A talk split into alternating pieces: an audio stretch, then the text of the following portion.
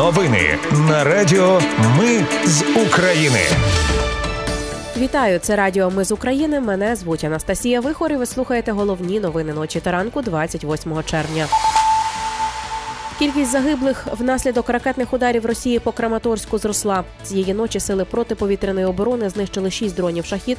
На Кудрюмській дамбі майорить український стяг. США виділяють Україні новий пакет військової допомоги. А до Києва прибув президент Литви Ітанас Науседа. Подейкують не з порожніми руками.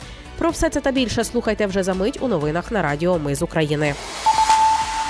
Краматорськ станом на 11 годину кількість загиблих внаслідок ракетних ударів Росії зросла до 9 людей. Про це повідомив міський голова Олександр Гончаренко. Рятувальники дістали з під завалів тіло хлопця. Зазначив серед загиблих троє неповнолітніх дівчат 17 і 14 років. Також повідомляють про 60 поранених. Рятувально-пошукова операція триває. Рятувальники розбирають завали. Під ними можуть бути люди. Нагадаю, росіяни вчора вдарили по центру Краматорська, влучили в район закладу громадського харчування, де було велике скупчення людей. Генпрокурор Андрій Костін повідомив, що російські окупанти стріляли ракетами Іскандер. І вже цієї ночі сили протиповітряної оборони знищили шість дронів шахіт, якими російські окупанти атакували з південно-східного напрямку. Два дрони збили над Черкащиною, ще два влучили в порожній склад у Черкаському районі. Ну і до інших російських злочинів минулої доби внаслідок російських обстрілів на Запоріжжі загинула людина. Дев'ять отримали поранення на Херсонщині. Троє поранених зазначили в обласних військових адміністраціях.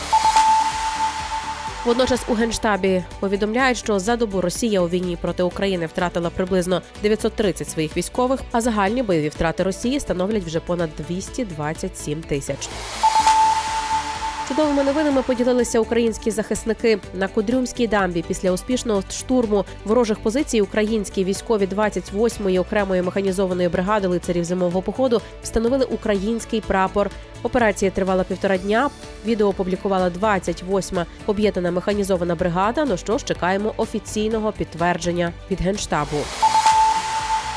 Сполучені Штати Америки виділяють Україні новий пакет військової допомоги у списку 30 бойових машин Бредлі, 25 бронетранспортерів Страйкер, боєприпаси для Хаймарс, Патріот та Стінгер, протитанкова зброя, обладнання для розмінування, стрілецька зброя, понад 22 мільйони патронів до неї, а також тепловізійні системи та прилади нічного бачення. Данія зможе одночасно навчити шість українських пілотів в роботі на винищувачах F-16, а також до 40 військових для технічного обслуговування. Про це повідомило Міністерство оборони Данії в коментарі Reuters. Програму навчання пілотів досі розробляють. Тривалість курсу може змінювати залежно від попередньої підготовки пілотів та їхніх мовних навичок.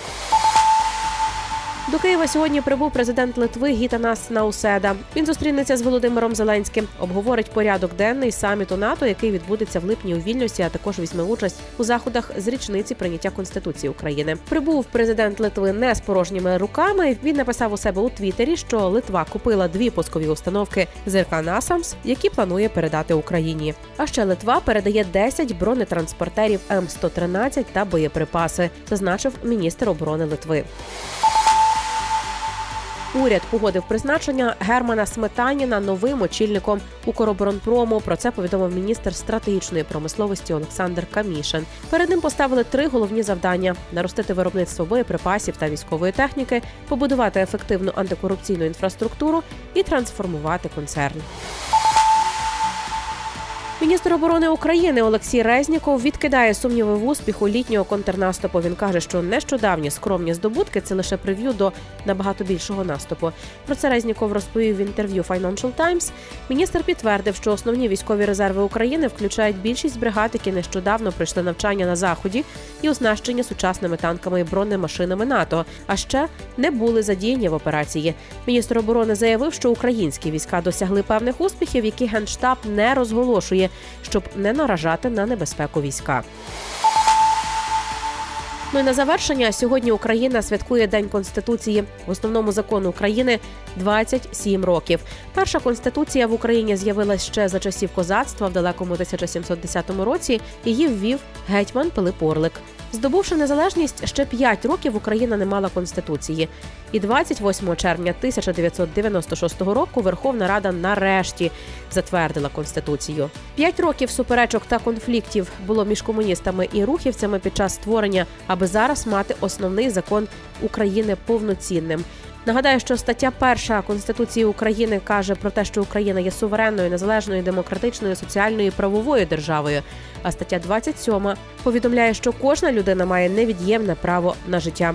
Щохвилини наші захисники жертвують своїм життям та здоров'ям заради того, щоб кожен з нас жив у незалежній та суверенній країні. Це були новини на радіо Ми з України. Їх підготувала для вас я, Анастасія Вихор. Наші новини про те, що дійсно відбувається в Україні. Ми працюємо не для чиїхось політичних або бізнес-інтересів. Шукаємо і подаємо вам лише реальні факти. І якщо на вашу думку те, що ми робимо, важливо, підтримайте нас. Заходьте на сайт Ми з України.ком та тисніть кнопку Підтримати. Почуємося. Радіо Ми з України. Перемагаємо разом.